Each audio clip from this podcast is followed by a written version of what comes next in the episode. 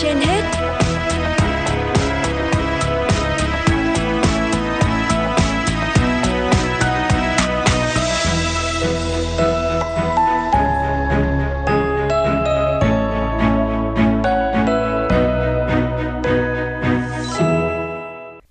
Kính chào quý thính giả đang theo dõi chương trình Sức khỏe trên hết của Đài Phát thanh và Truyền hình Nội. Thưa quý vị và các bạn, hơn 20 năm làm công tác thiện nguyện tại các bệnh viện, nhà lưu trú không đồng dành cho bệnh nhân nghèo là dự án mà nữ bác sĩ Lê Thanh Nga, 44 tuổi, cùng chồng là lương y Đỗ Huỳnh Văn Huy, 47 tuổi, đã ấp ủ suốt 4 năm dài. Dự án vừa được khánh thành vào sáng ngày 17 tháng 12 năm 2022. Mục bí mật hạnh phúc hôm nay, chúng ta sẽ cùng nghe những chia sẻ của bác sĩ Lê Thanh Nga về dự án đặc biệt này. Bác sĩ Lê Thanh Nga từng công tác tại bệnh viện 175, còn lương y Đỗ Huỳnh Văn Huy hiện tại đang công tác tại bệnh viện Lê Văn Việt, thành phố Thủ Đức. Chia sẻ về lý do xây dựng nhà lưu trú không đồng, bác sĩ Lê Thanh Nga cho biết khi công tác tại bệnh viện, mình gặp quá nhiều hoàn cảnh khó khăn, không phải bệnh nhân nào đến bệnh viện xin nhập viện cũng được ở lại và có chỗ ở lại. Có người không có điều kiện đi lại tiền vé xe và nhiều khoản phải chi từ thuốc men đi lại mà đa số bệnh nhân yếu không muốn đi lại nhiều. Mình làm nhà lưu trú cho bệnh nhân giảm bớt lo lắng căng thẳng.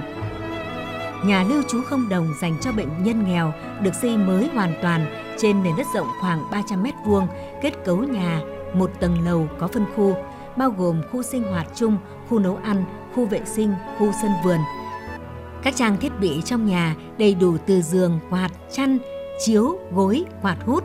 Tổng chi phí đầu tư lên đến khoảng 10 tỷ đồng.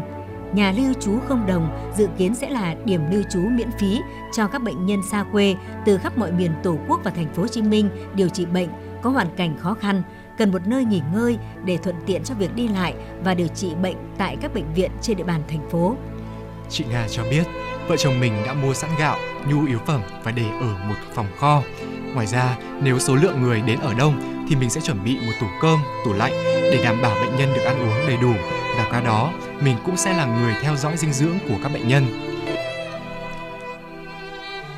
Toàn bộ nhà lưu trú đều sẽ chỉ dùng điện, không dùng ga để đảm bảo an toàn trong công tác phòng cháy chữa cháy.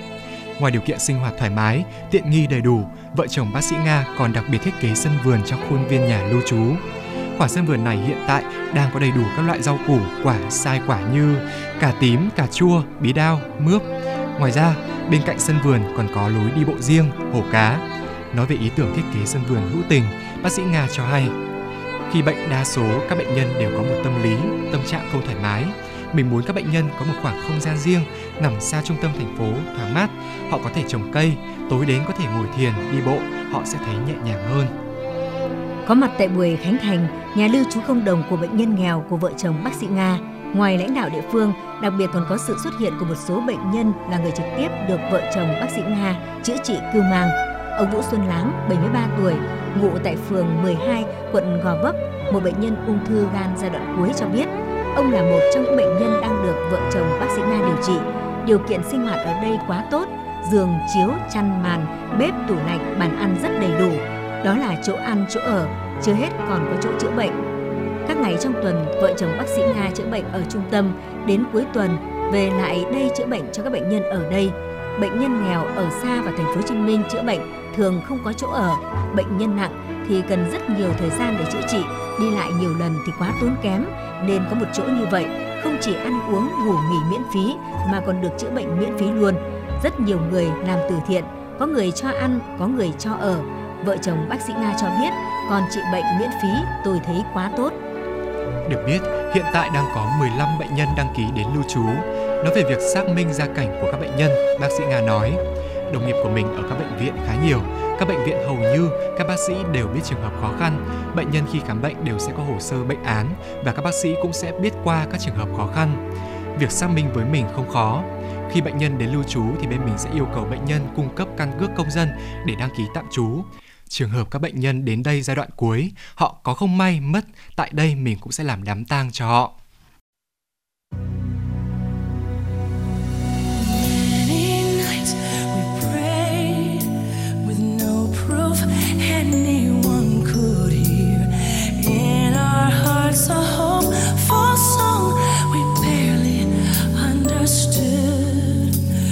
we are